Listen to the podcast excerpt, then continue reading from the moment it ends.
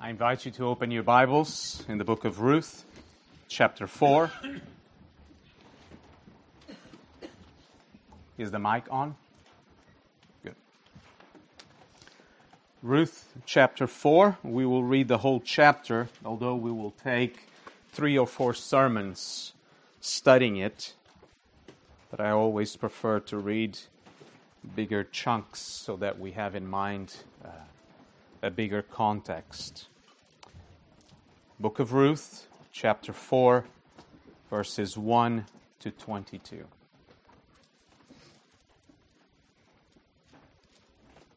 Now that we have our copy of the Word of God open before us, let's go to Him in prayer.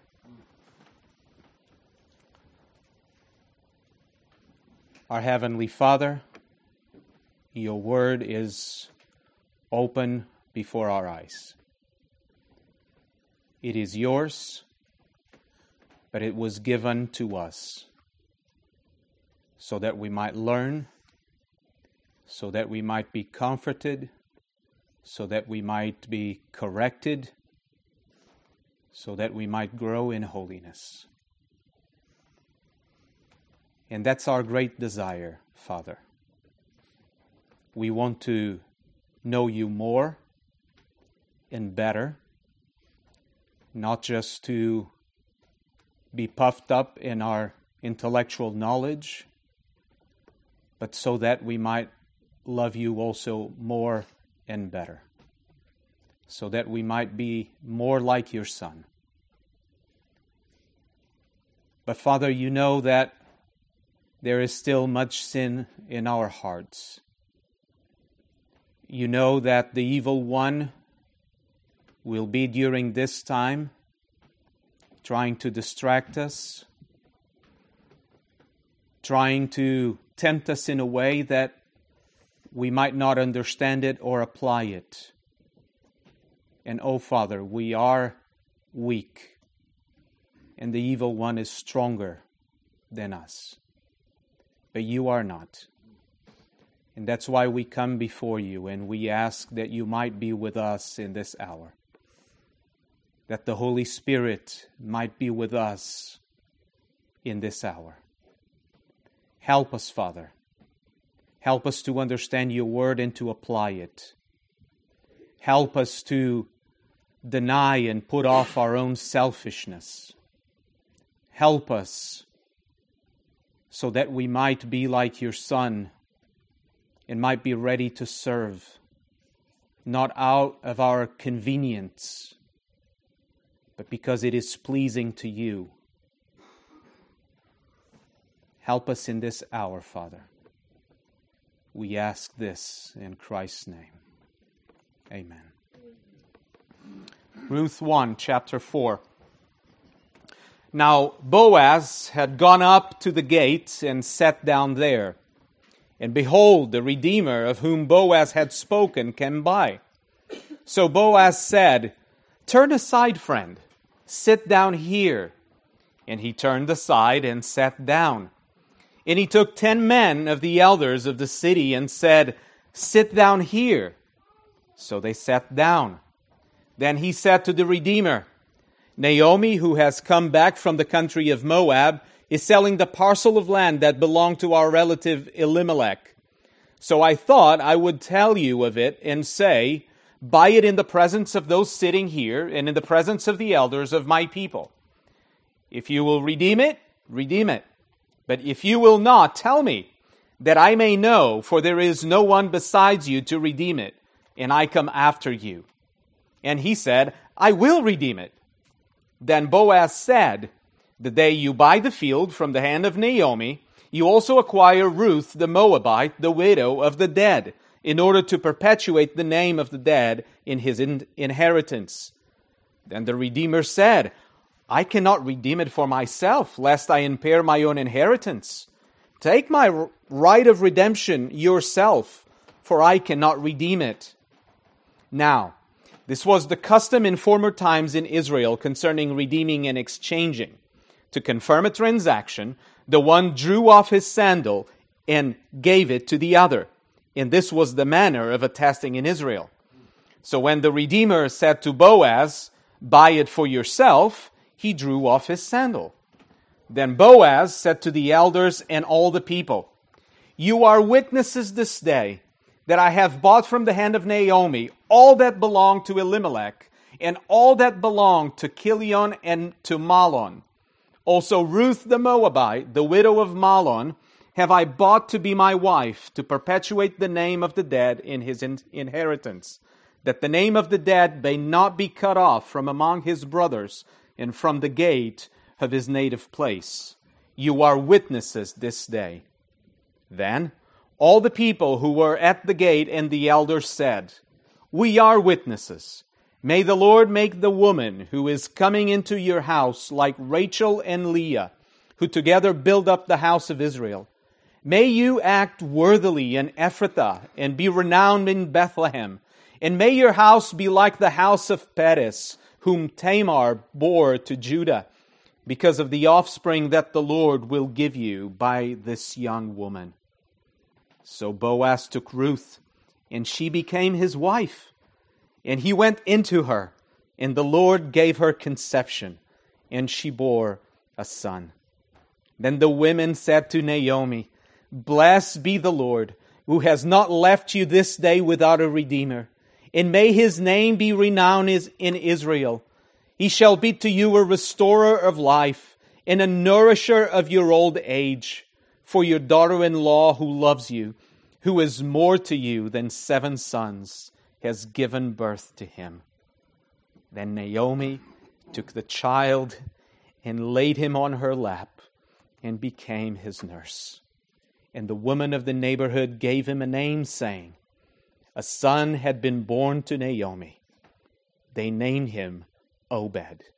He was the father of Jesse, the father of David. Now, these are the generations of Perez. Perez fathered Ezron.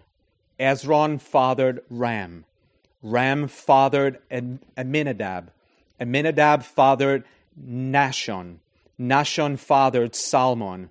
Salmon fathered Boaz. Boaz fathered Obed.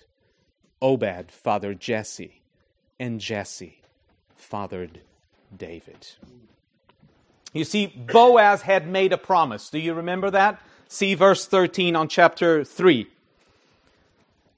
Once he met with Ruth, once they had that encounter, and once Ruth asked Boaz to be the Redeemer, this is what he said Remain tonight and in the morning.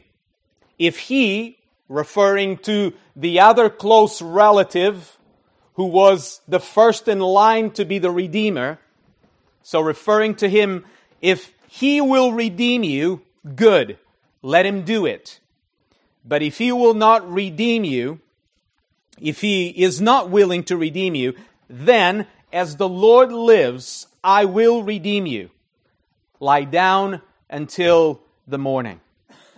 And the the chapter ends in great expectation with the words of Naomi, which is always amazing to see and see that the narrator chooses exactly Naomi to be excited. Because as you know, Naomi was not properly, since the beginning, a great example of excitement. And so we have the words in verse 18 of chapter 3. She replied to Ruth once she heard the report. She says, Wait, my daughter. She is excited. She trusts Boaz. Wait, my daughter, until you learn how the matter turns out, for the man will not rest, but will settle the matter today. And it was so. That's what we read in chapter 4. On the next day, Boaz was fulfilling his promise. He went to the gate of the city, which was the place where business was made in ancient Israel.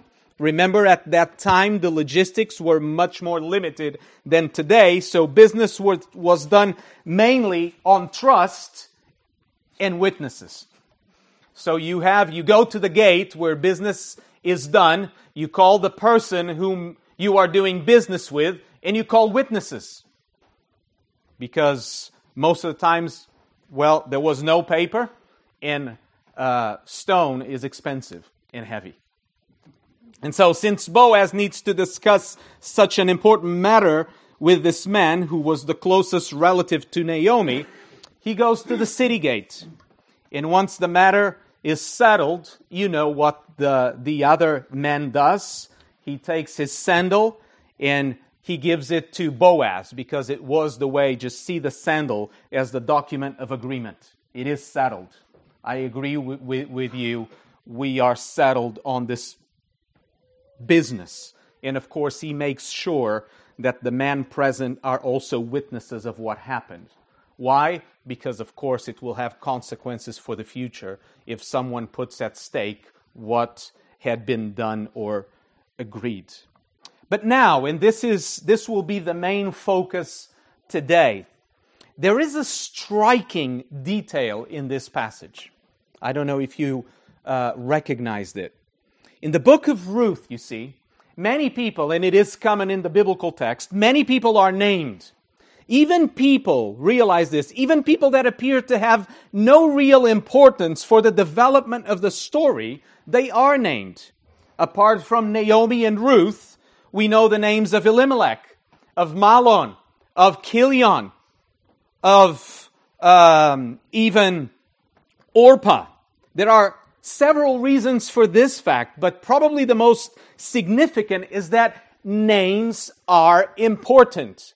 And they are not important as they are for us today. Names are very important in the biblical context. As we have seen before, in ancient times, names are not just ways to referring or to recognize someone they actually identify the person by pointing out an aspect of the person's identity.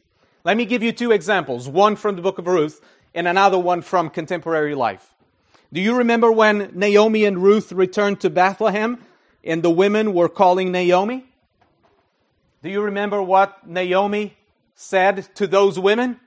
See chapter 1, verse 20. She said to them, do not call me Naomi, call me Mara, for the Almighty has dealt very bitterly with me.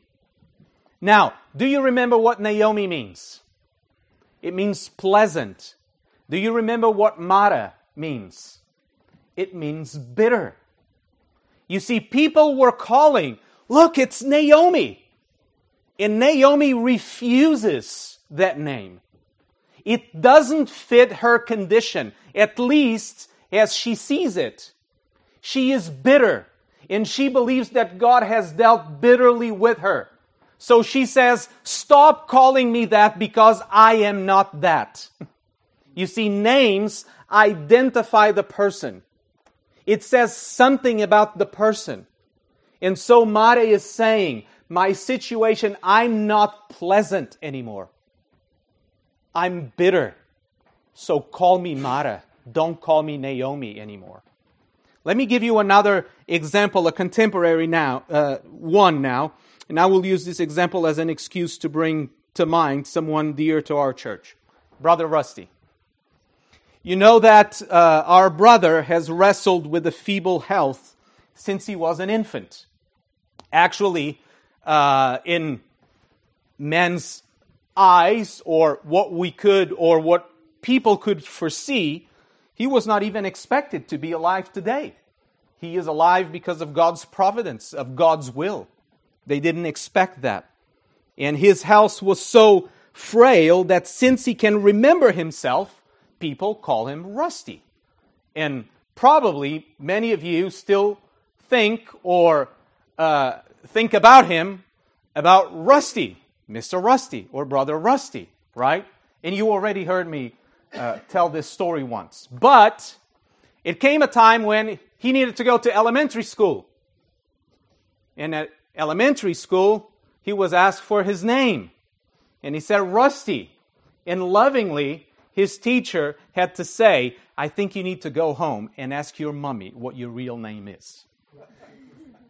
And his real name is actually Clement. Clement Bolin. But, respectfully, we still call him Rusty. Why? It actually, people start to call him that because it was actually a reflection, a part of one of his characteristics. he was feeble. His health was not good. He was always with problems. And still today, he is alive because God uses the means of medicine to keep him alive. And so, this is just to say that names are important. Names actually refer to people. Never forget this because every time we pray to the Father in the name of Jesus, we don't believe, and, and this is something that in some evangelical circles is common. The name itself, and, and when I say the name itself, the words that, or the letters that compose the word of a name don't have power in themselves. When we pray in the name of Jesus, we are saying that we are praying through the person of Jesus or in the name of our Lord Jesus. Do you realize that? It's referring to the person. So, it is striking that when we come to chapter 4, do you realize that the closest relative of Naomi is not named? He is referred many times, for example, as Redeemer, but he is not named. Note that it is he is far more important for the development of the story than let's say, let's say Mahlon or Chilion. But they are named and he is not named. He is crucial for the development of this story. And remember that the narrator uses selection in order to tell a story. This says nothing about the knowledge of the narrator about his name. He might have known his name. People surely knew his name. Boaz clearly appears to know him, but his name does not appear. So the absence of important information in a narrative, such as a name, is in itself very significant. So note this. In the first place, there is irony, which we have already seen many times in the book of Ruth. Note this the one who is called Redeemer several times is actually the one who rejects his responsibility as a Redeemer. He is supposed to be Naomi's redeemer. It was his responsibility to fulfill his duty, but he is far from being what he was supposed to be. He is called Redeemer, but if it was for him, Naomi and Ruth would be doomed to a bleak faith. Do you recognize that? And it is important to us because many times we act just like this man. Because as God's children, as God's people, we have a great call. The call that was given to Abram to be a blessing. We have a great privilege to act as God's ambassadors, to bring redemption to those near and those who are far off. But how many times you and I fail in our responsibility just because we're passive or idle how many times we have kept blessing from others just because it was not fitting to us. How many times we didn't bless someone else because it would require some sacrifice on our part. How many times others were in need, but we were just too comfortable. How many times we didn't help someone. We didn't help the poor because of our own self righteousness. How many times have we had the opportunity to share the gospel, but we let our inhibition or simply try to avoid some social awkwardness? Or even how many times we failed to extend grace just because we were too distracted to even notice another person's need? This is important to us. This man who has no name had a responsibility, but he failed to fulfill it. You see, according to the law, he was both responsible, it was a duty. He was both responsible to redeem the land that belonged to Elimelech and to marry Ruth. First, he had the responsibility to redeem the land. And remember how important the land was in God's plans. It was given, as we saw in the book of Joshua, not only to Israel, but to each tribe and to each family. To the point that for us it can be boring to read all those chapters. But the point is, God gave in perpetuity to each family, it was assigned a piece of land. And that was to be kept. And one of the ways was that if someone would lose their land, the closest relative would buy it back so that the people and the family would always have that property because it was a God given property. You, you, see, it was not mainly because it belonged to them, it was because it was God's will that it should be theirs.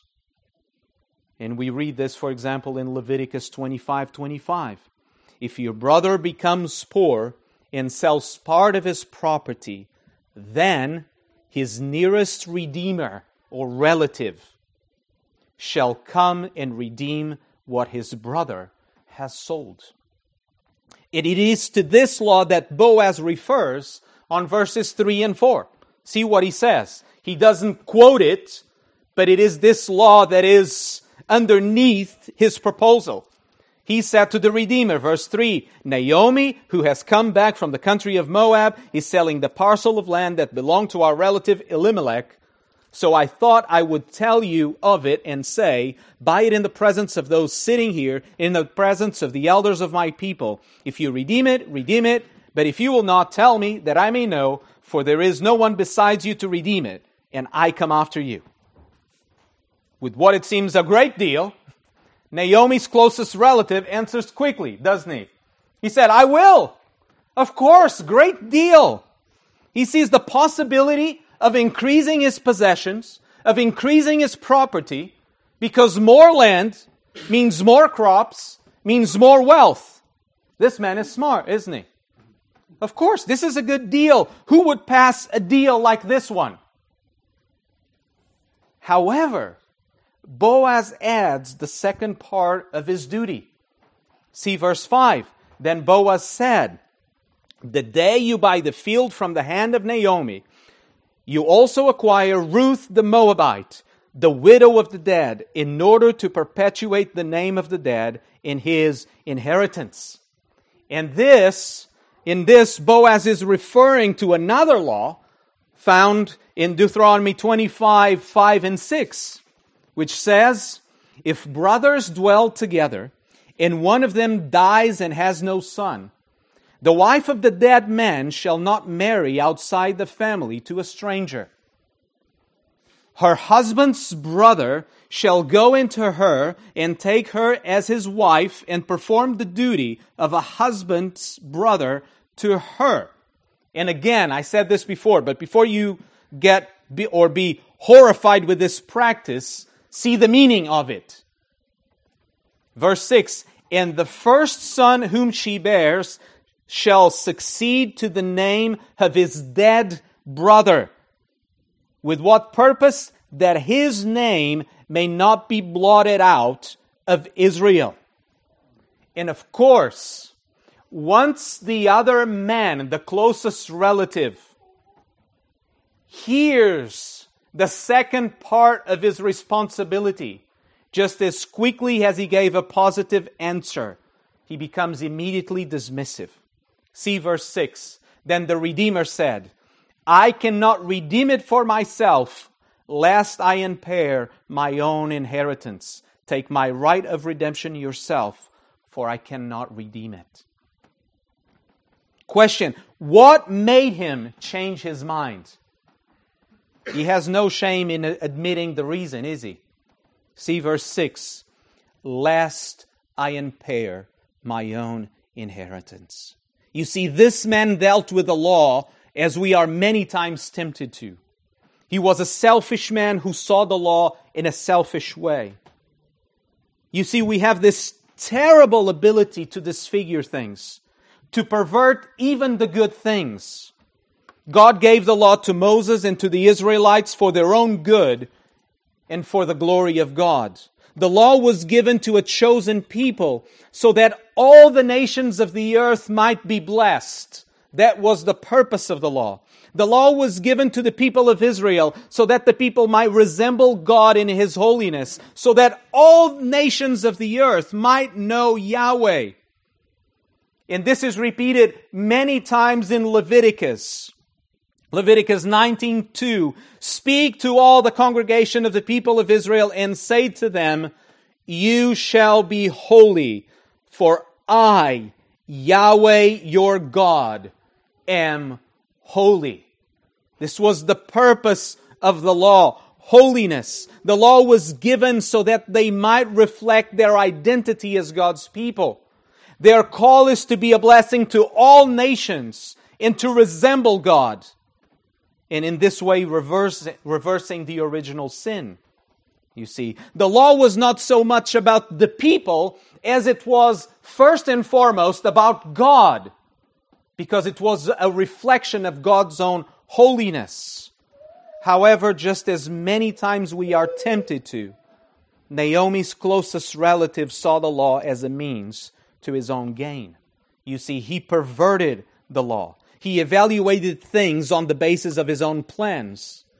You see, his initial positive response or his excitement on the first place had nothing to do with his desire to obey the law had nothing to do with the sake of Elimelech's family, had nothing to do with his love for God.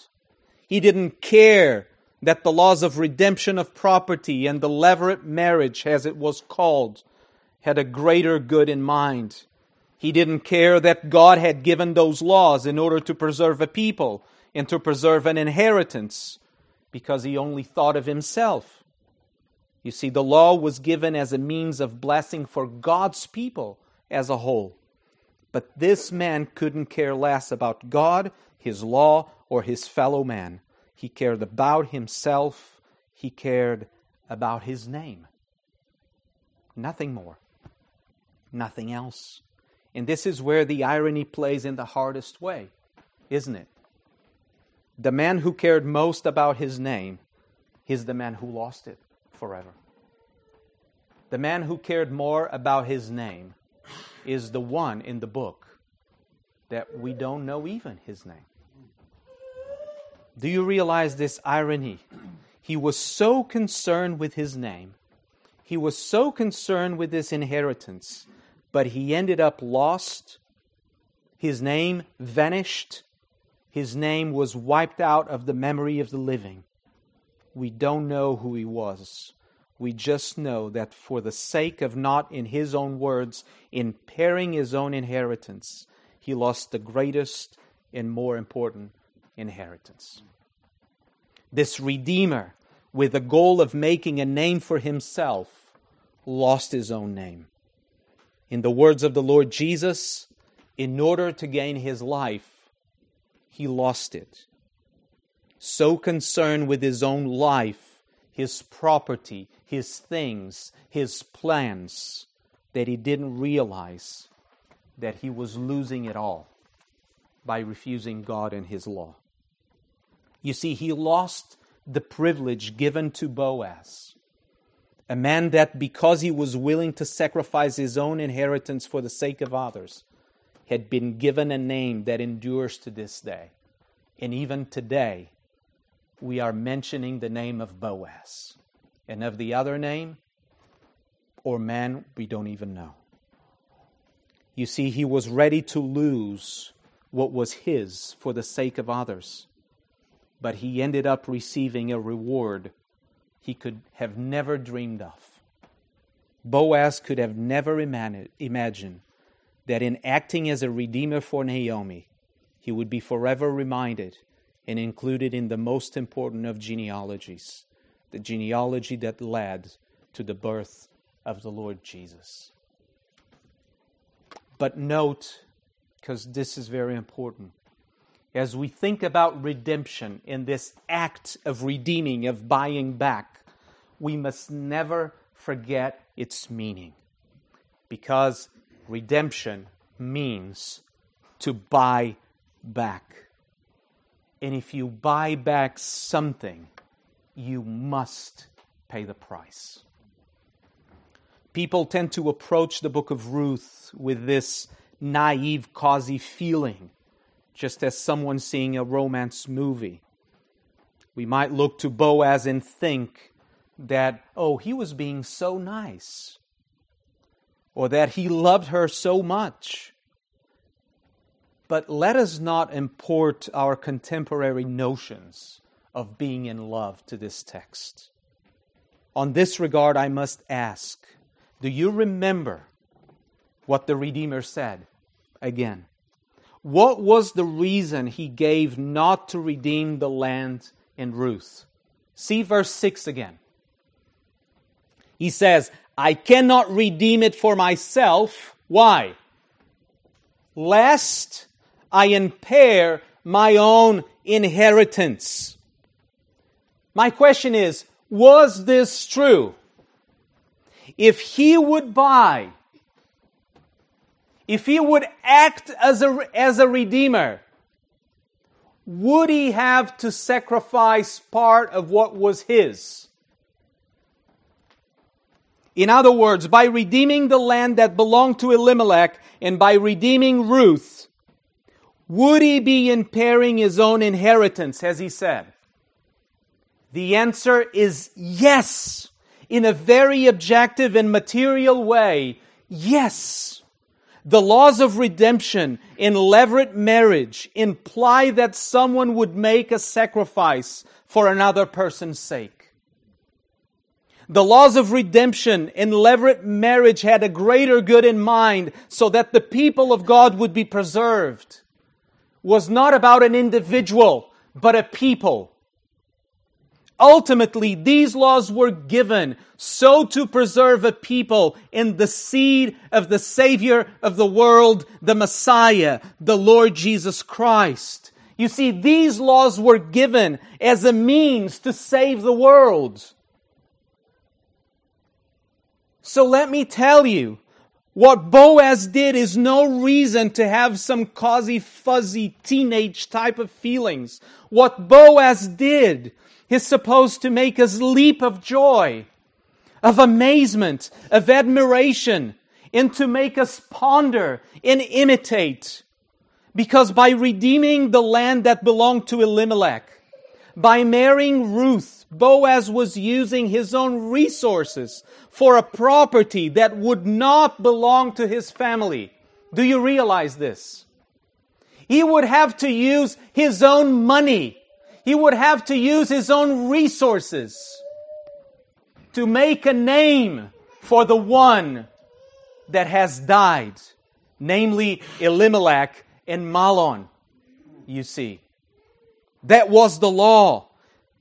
He would have to toil to provide and create wealth for another family, to build a name for another man so that that name might not be forgotten. And at the same time, he would have children that would be legally sons of Mahlon and grandsons of Elimelech and Naomi. You see, biologically, don't forget this. Biologically, Obed, the son of Boaz and Ruth, is not Naomi's grandchild, is it? Why is Naomi so happy? Because by the law, it is her grandchild. You see, Ruth is not her daughter, but according to the law, Obed is Naomi's grandchild because Boaz acted in the place of Mahlon. See verse 10.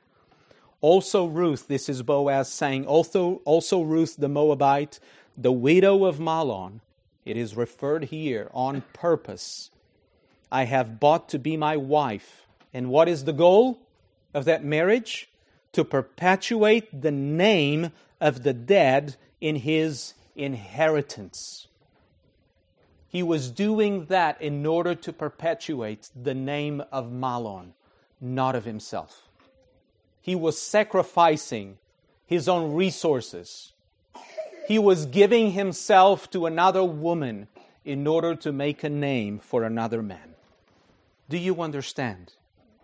The Lord inverts human logic and makes use of this great irony. The man who was willing to use his life, his money, his hef- effort for the sake of another man's name. The man who was willing to see his name forgotten for the sake of another sees his name elevated to a position he could never have dreamed of. Do you understand? Do you understand that of Mahlon we barely know anything apart from his name? That of this so called Redeemer we don't even know the name. But of Boaz, the one who was willing to sacrifice what was his, his name is known in all the world, and he has been reminded by people of all nations, and his name is kept throughout the ages. What an irony. Never forget that true service requires sacrifice. Unfortunately, many times we use our resources in a very selfish way.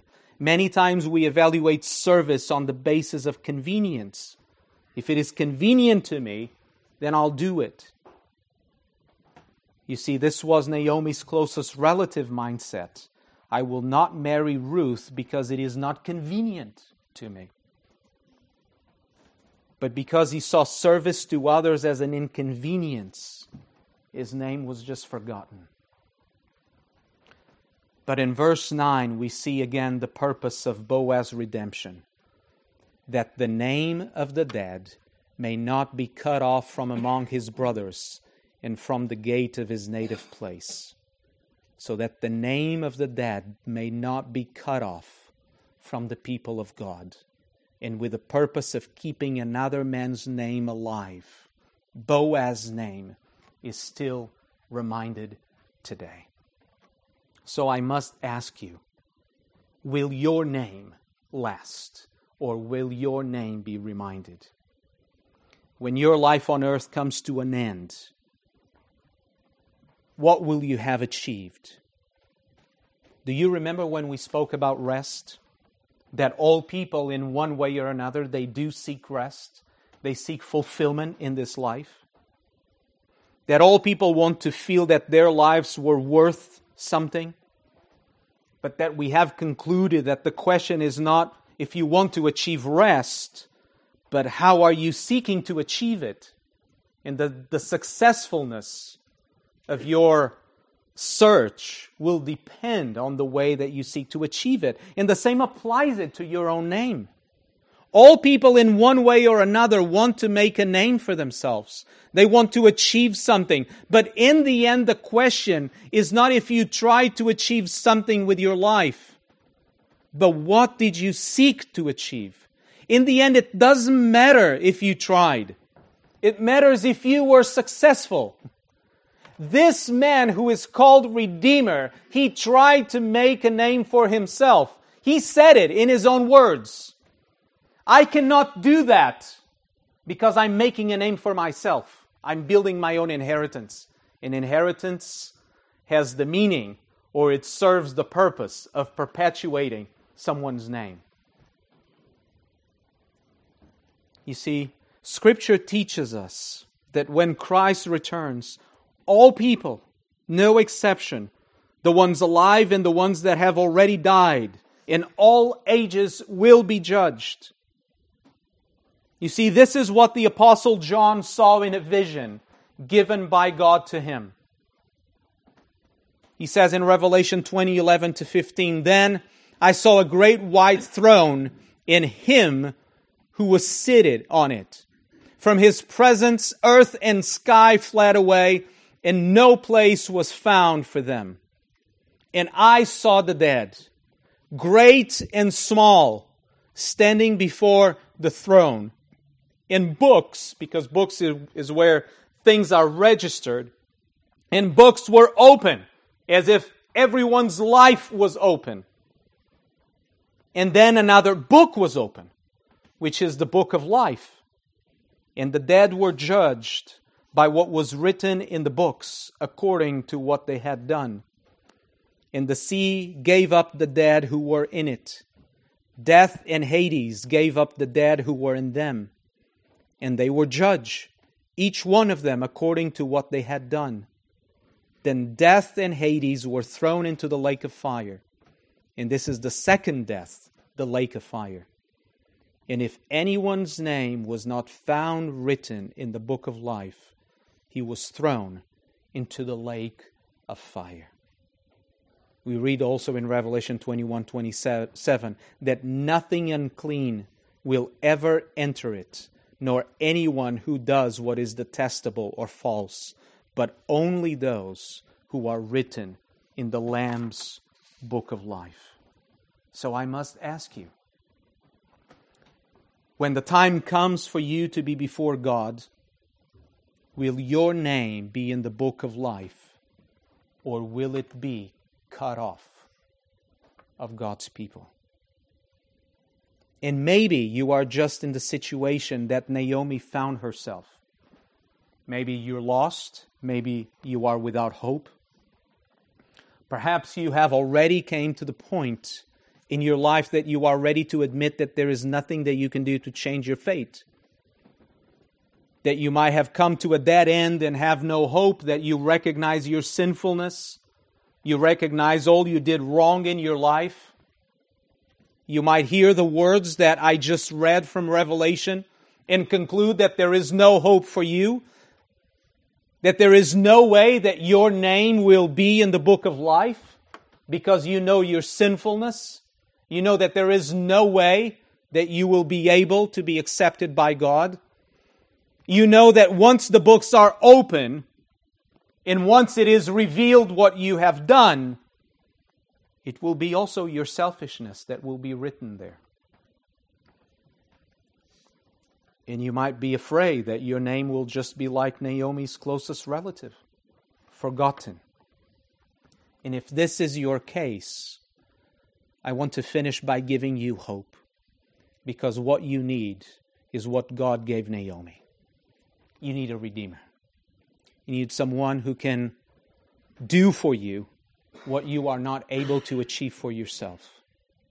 You see, when Ruth, in verse 14, when she has a child, the women of the city say this Blessed be the Lord who has not left you, and this refers to Naomi, who desperately needed redemption.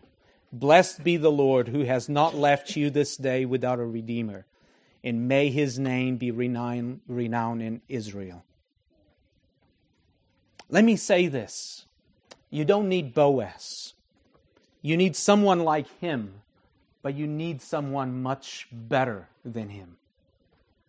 You need someone who can redeem you from your sins you need someone who can redeem you from your guilt. You need Jesus, who is the only one able to save you and make your name be written in the book of life. Because if you think that you will face God and stand, you are wrong. If you die, and if God calls you, and if you stand or when you stand before Him, none of what you've done will be enough. Your sin will be exposed and you will be condemned if your deeds or what you have done is all that you have to offer. That's why you need Jesus, because He was the one who gave His life, His own life, so that all those who trust their lives fully to Him might be forgiven and have their names written on the book of life. You see, Boaz was just representing, and it was just a small illustration and type of what the Lord Jesus would do perfectly. You see, Naomi was lost. She was with no hope. She thought that her fate was bleak. She had nothing to hope for in this life. That's why she gained hope when she looked to someone else than not her in order to redeem her and give her hope in this world. But you know what? That you need more than, than that. Because you need to deal with your sins and before God. And for that, you need a redeemer. A redeemer like Boaz, but much better. Someone that when that day comes that you face God, will stand in the middle of God and His judgment to say, I paid the price for his guilt. I paid the price for her guilt. So the question is Is Jesus your Redeemer? Because that's Jesus what you need. What you need is to repent and to trust your life fully to him as we read in acts 4:12 as peter was speaking he said there is salvation in no one else for there is no other name under heaven given among men by which we must be saved. So repent and believe. And your name will be written in the book of life